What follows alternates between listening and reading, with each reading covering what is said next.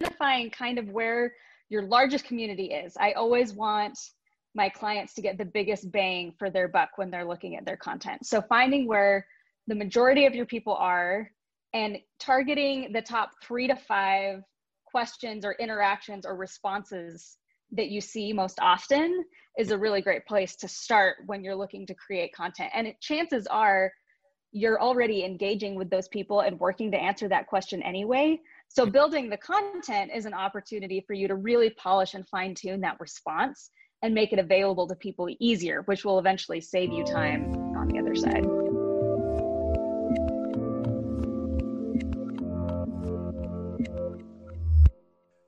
Hey everyone, this is Devin Miller here with another episode of The Inventive Journey. I'm your host, Devin Miller, the serial entrepreneur that has built several businesses into seven and eight figure companies, as well as the founder and CEO of Miller IP Law, where we help startups and small businesses with their patents and trademarks.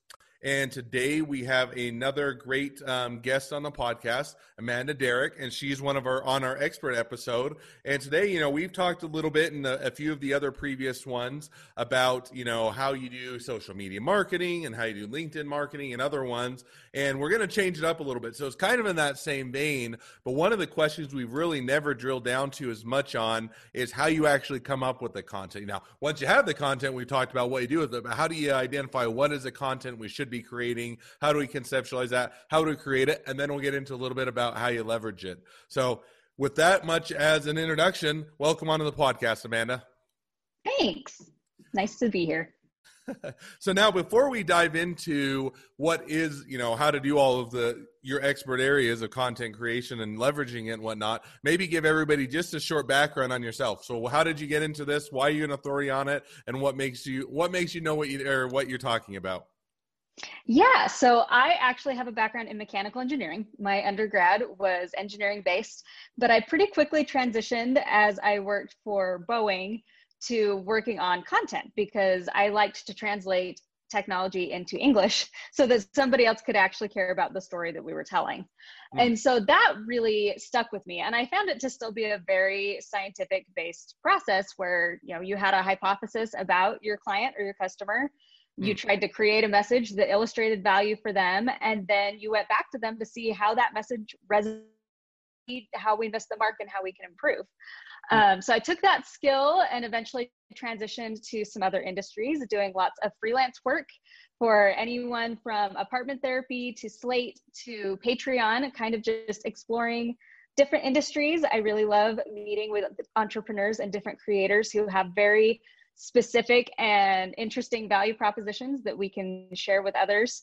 Uh, spent some time in the travel industry, which was really a lot of fun, maybe a little less interesting at the moment, but uh, now have ad- landed at content strategy full time for a marketing agency. Hmm. So, okay. No, that's uh, very insightful, and I think that's a, a fun journey. It's a typically you don't have engineers that go into content creation as much, so kudos to you for a fun journey, and that'd be another whole different episode that we could always talk about another day.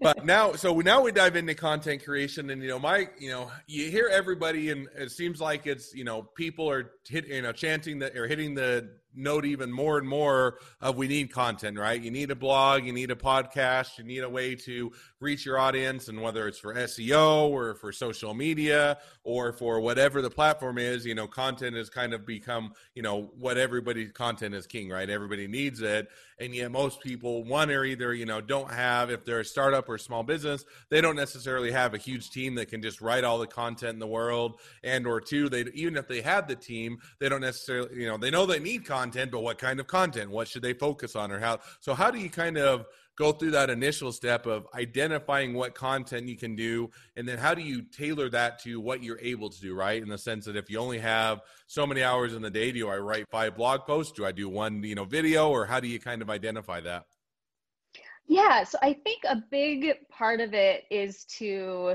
first identify what the value proposition is that you're trying to communicate you know if you're a company or you're your audience is geared towards a specific branch of social media. If you've got 10 times as many followers on LinkedIn as you do on Instagram, you know, the, the first thing is really to identify where people are and then to look and say, okay, what questions are they asking? When I'm getting interaction on a post, what is it? What is the feedback that I'm getting?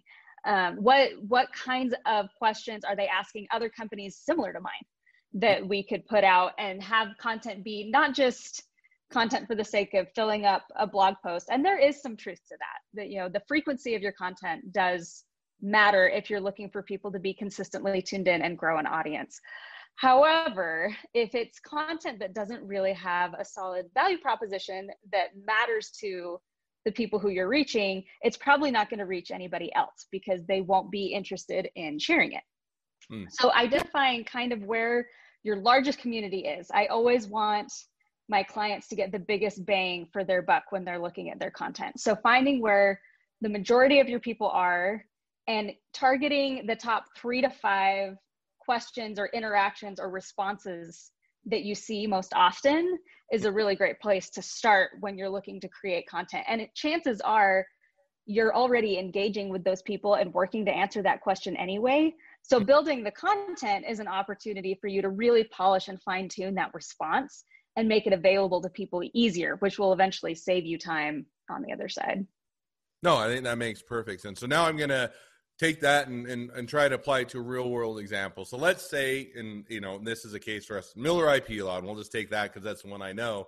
But you take that, and you know, we do we do a few things. We do things on you know our podcast and that, but primarily within the firm, social media is an example we're much more on LinkedIn than we are on Facebook. We just found that more professionals, people are looking for our services, generally tend to be more on the LinkedIn and, and are active on there than they are on Facebook. Not that there aren't people on Facebook, I'm sure, but if you're to say, hey, we have and I'm making up number 15,000 followers on face or on LinkedIn and we you know we want to start daily posting we want to post more content we don't really know where to start you know, how do I then take what you just said and start to apply it? How do I say, you know, do I go and you know stalk the other law firms and see what they're posting because you know where i found on the law legal side and I, I, would assume it kind of sometimes applies in some industries more than other let's take you know a dentist or others is a lot of times law firms are terrible about the content. Most the time, the only other things I see with law firms is they're saying, hey, we hired this new partner, or we're looking for a new person to hire onto ours, or here's our logo and use our services. And so there isn't really a lot of engaging content. So when you're saying, hey, okay, I've identified the platform I think we need to be on, and I still don't know based on what others are posting, it doesn't seem to be that all that engaging or helpful, and nobody's getting much interaction. Then where do you take it to the next step of how do you, if there isn't an easy, you know, if you can find where the competitors are working for them, that's a good place to start out with. But let's say you don't have a place to start out with, and your competitors aren't doing anything or they're not doing it well enough to want to emulate. Yeah. So in the case of the example you gave for, for LinkedIn, uh, you can do a little bit of homework just on what type of content is successful on LinkedIn. Uh, very often it's fairly neutral. Um, LinkedIn is not usually the place that people look to be super polarizing or political. Um, it's very often something that can tie into your community. So you've talked about a pretty significant LinkedIn following, right? You know, 15 grand is nothing to sneeze at. And those are people who have already expressed interest in what you're doing. Mm. And so my recommendation there would be let's show them a little bit more of what you're doing. If you've got a good following and they're already here, let's mm. give them a little inside look at what you're doing. Do you have a great client success story that you could share? Do you mm. have an interesting um, outreach experience that you were able to participate in that could help another local small business get some visibility to, and then they can share you back? Uh, the opportunity to really tie in to your community, whether that's through an existing client who can then share your story or through a partnership that you might have with an organization, participation in local networking opportunities and things like that. Anything you can share like that, where you can tag others and generate more of a community interest hmm. and give people an opportunity to interact, is a great way to get started. And often that content is fairly short. It's not necessarily a whole huge blog post, it can just be a small LinkedIn post with a, a great photo or a fun question and tag the people who were involved and people will feel like they're just a little bit more invested in what you're already doing. All right, no, that makes perfect sense. And now I'm throwing you out a different example. So yeah, you answered that one great. Now I'm going to give you a different, uh, a different question. So now you take, and a lot of the listeners, and a lot of people that are you know following the podcast, they are a small business or a startup. They're just getting started, so they don't even have a following, right? And so let's say that they, you know they come out with, and I'll make it uh, the next footwear, right? They come out with the next great sandals or the next great Nikes or something of that nature, and so they don't really know where because they're just getting started. They're just getting started out. They don't really know where their audience necessarily lies, or and they don't have much of a following. So how do they? Identify or conceptualize what content when they don't know where they're going to go i mean do they start out doing homework and to see where other competitors which platforms are on?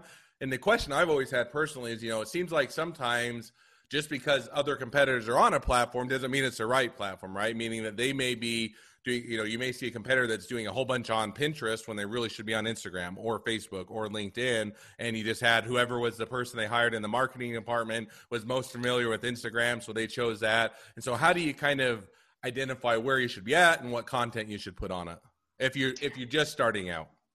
Absolutely. And you'll notice you know a lot of the platforms like instagram you you have to have a certain following before you can really use more of the features right that would drive people to your content and take advantage of that.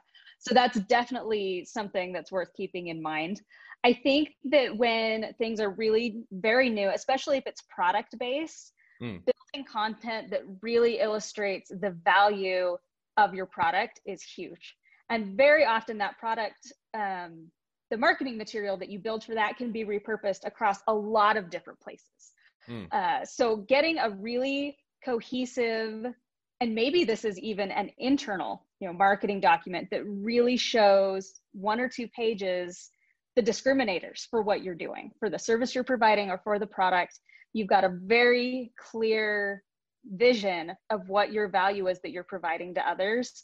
Mm. Then you can take that piece of content and have it kind of be, we often call it like the wall of truth. So this is what is always going to be true about our brand Hmm. These are the things that we will share consistently that our customers will know this is us.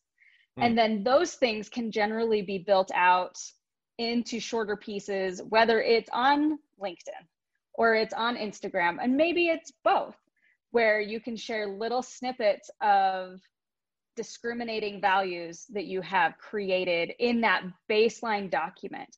I think a lot of times it's possible to kind of have your your product get away from you a little bit mm. when you're just starting and you get really excited and you want to get manufacturing, you want to get something out there, you want to have a digital resource, you know, hit the internet so people can start downloading it, but really making sure that you have an internal understanding of it for you, for any marketing people you're working with, for any salespeople that you're working with, to make sure that everybody is on that same page. That mm. internal content is just as important and strategic as what you choose to put out on whatever platform your preference is. Okay. No, I think that that makes great sense. So now let's take the assumption whether it's the you know the law firm that I gave example, the startup or whatever. But I figured out where I need to put my content. I've even got a few ideas based on what my competitor is doing. You know, I wouldn't at least from an intellectual property. I wouldn't say just go copy and paste their articles. Probably not the best idea because you're probably going to get sued. But let's say, you know, I've identified kind of the general topics, I've been identified where to start posting it. Now, how do I actually go about creating it? Meaning, you know, let's say I'm not, eh, eh, you know, most startups and small businesses, they don't have the ability to hire on a full team, right? They can't just go and hire you know someone that does the content creation another one that does the posting and another one that monitor you know they just don't do it so a lot of times they're doing it themselves or they have a very small team. And a lot of times it's hey whoever raises their hand who knows how to post? Oh i know how to post. Okay then you're in charge of it. So how do you get the you know how do you go about doing the actual content creation as a startup or small business in the sense of you know how do you start writing if you're not used to writing or how do you start posting or should you you know you know how do you go about even tackling that even if i know now where i'm supposed to post and the topics i'm supposed to post on how do i get start how do you get started? Right so i think competitor research here can be really valuable.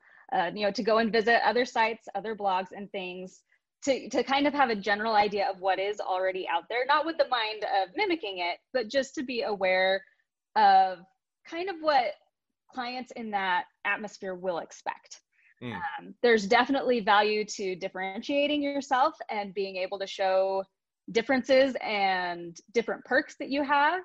but you do want it to feel authoritative and knowledgeable and not like you're just totally out in left field. Mm. There are some things with content generally that I recommend to all of my clients. We like to see a good number of headings. Uh, your SEO will be happier for this too. That if, if you do a little homework on the terms that people might be searching for to find these things, and you have headings and subheadings that lend themselves to those search terms, that's a helpful thing to have. Um, a lot of people are looking at sites on their mobile devices. And so having shorter paragraphs, more white space, making sure your photos aren't too large to be viewed on a smaller device. Hmm. There are some things like that that you can do that are more, you know, housekeeping, but they'll make it so that when someone does get to your content, that it is more digestible for them. Hmm. I really recommend, uh, particularly for startups that are product based, I like to see blog posts stay in like the 500 to 750 word zip code. I, I feel like once you pass that, that it should probably be more than one blog because if someone is reading it and they're scrolling down on a mobile device, they're probably getting pretty tired by the time they get to that point, and they're not going to be able to internalize all of the value that you're trying to show them. Um, particularly when you're looking to have more content, if you're looking to build your content library, don't worry about squishing it all into one big post that covers everything from A to Z. Break it up, do a series, have something that that feels like a continuation of that thought, but can still stand alone. Um, and those things perform particularly well in atmospheres like Pinterest, where you can pin one article and have a great image for it and tag that it's a series on it Mm. And within that article, now you can link back to the one prior or you can link to the one in front of it. And so you're building internal linking at the same time that you're keeping your content really easy to handle. Mm. Um, no, some things like that. Think those are some great things. And so now I'm going to ask you another question because I just like to ask questions. But, um, you know, you take, so let's say, you know, there are a few different things, and I'm just going off of my experience, which is probably a bad idea.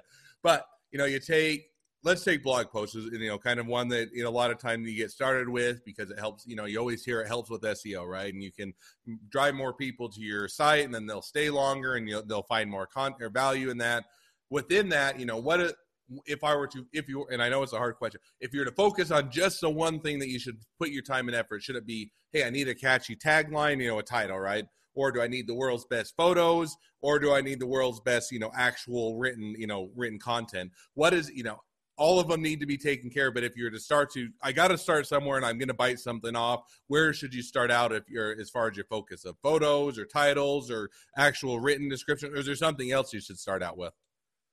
I think that's kind of one of those places where your mileage may vary. You know, if I'm selling a product online and I don't have a great photo of it, I can say almost anything about it and it probably won't matter. Mm. Um, so I don't want to tell you that the content in that case, the words don't matter because they do. Hmm.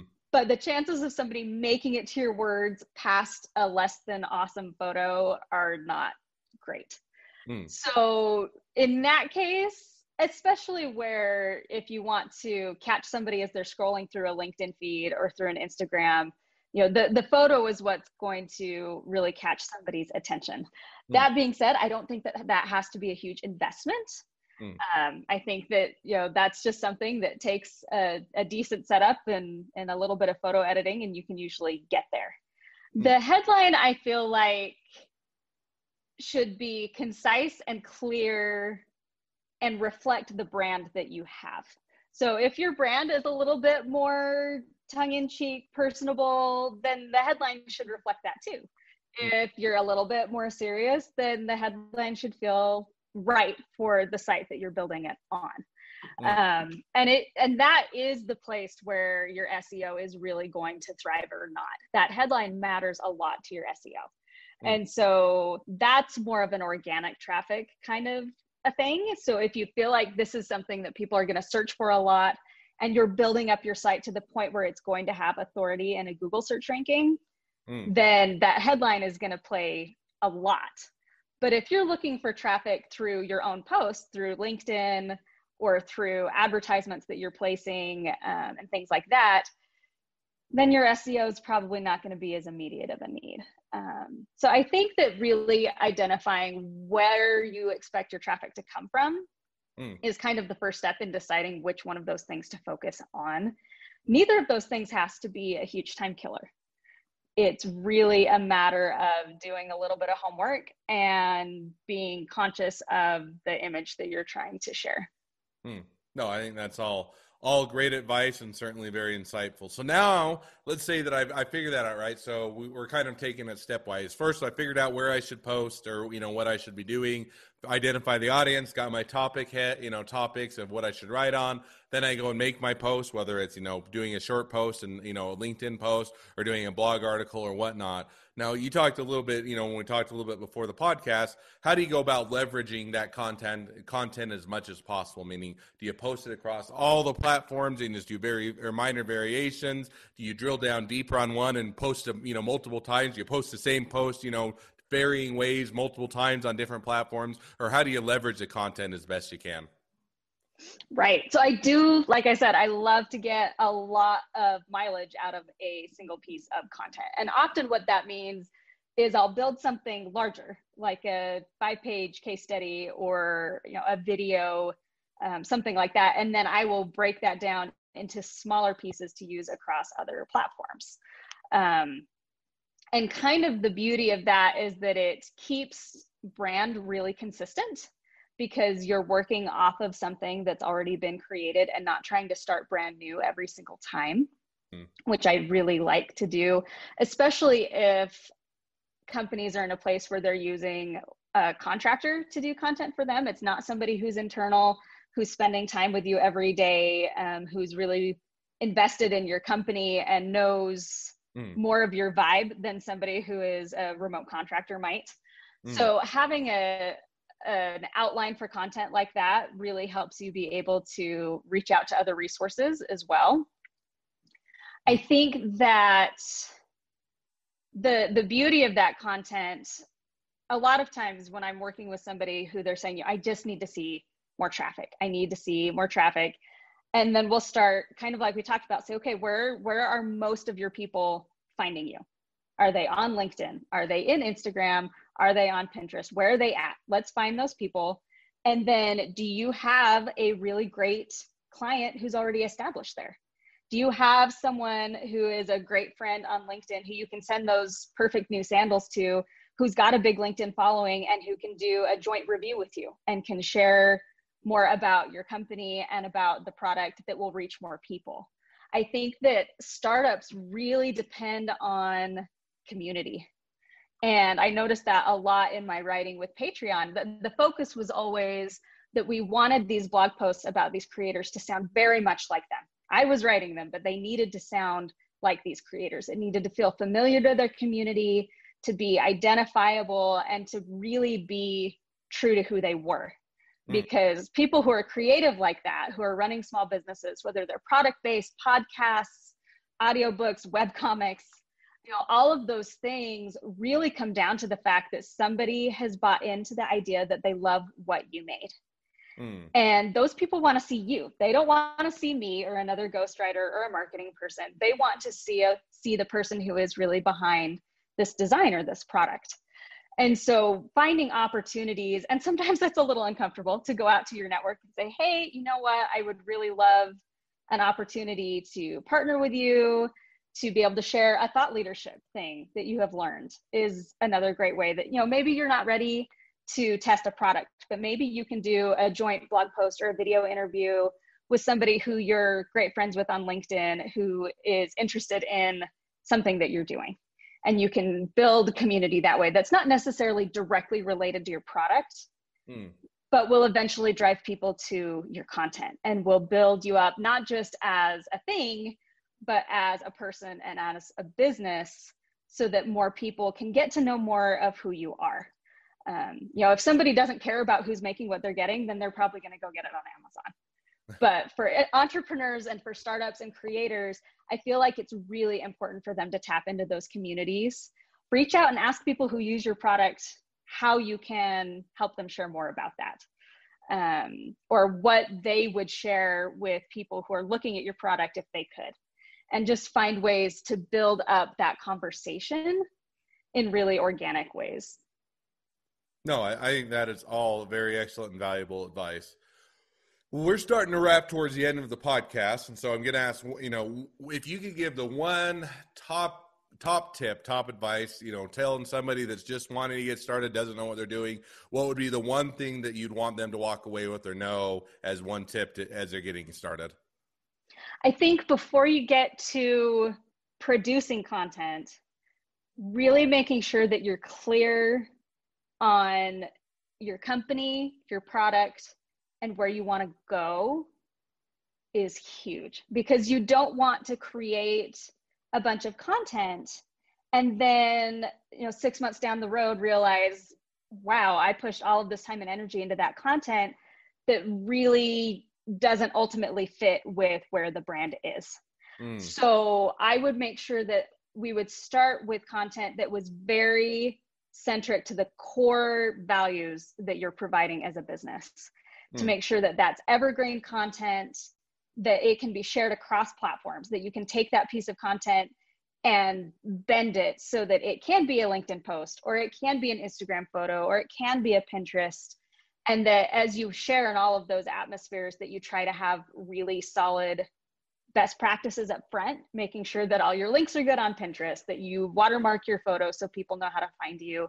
Mm. And rather than worrying a ton about length or about quantity, just making sure that it's very, very reflective of what you're trying to do so that people can be confident as you ask them to share it.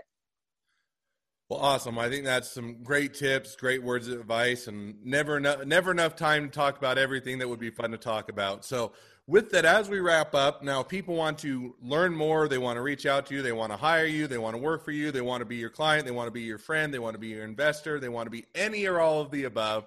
What's the What's the best way to connect up with you to find out more and to reach out to you? Yeah, so LinkedIn's great. Uh, I don't know if there's a way for you to share that easily, um, but finding me on LinkedIn is a great way to go. Mm. Um, I have a more casual Instagram that I use for some freelance work. That's Amanda Moving Forward, and I'm always glad to make make new friends, whether it's LinkedIn or pictures or all of the above. So. All right. Well, I definitely encourage everybody to reach out, find Amanda Derrick on uh, LinkedIn or Pinterest or any of the other platforms you may be on, and uh, it's certainly uh, to get to know uh, how to make great content. Well, thank you, Amanda. It's been fun to have you on. Talk a little bit more about content creation, how to be an awesome uh, content creator, how to leverage it, and how to make it uh, work for your website. Um, encourage everybody to reach out to you with more information. Now, if you are a expert or and or you just want to tell your journey, because we have a couple different types of episodes, if you ever want to reach out to us, feel free to go to inventivejourneyguest.com. Apply to be on the podcast. We'd love to have you. If you are a listener, make sure to click subscribe so you get notifications as all the new episodes come out. And last but not least, if you ever need help with patents, trademarks, or anything with your business, feel free to reach out to us at Miller IP Law, and we're always here to help. Thank you again, Amanda. It's been fun. It's been a pleasure, and appreciate you coming on. Thank you.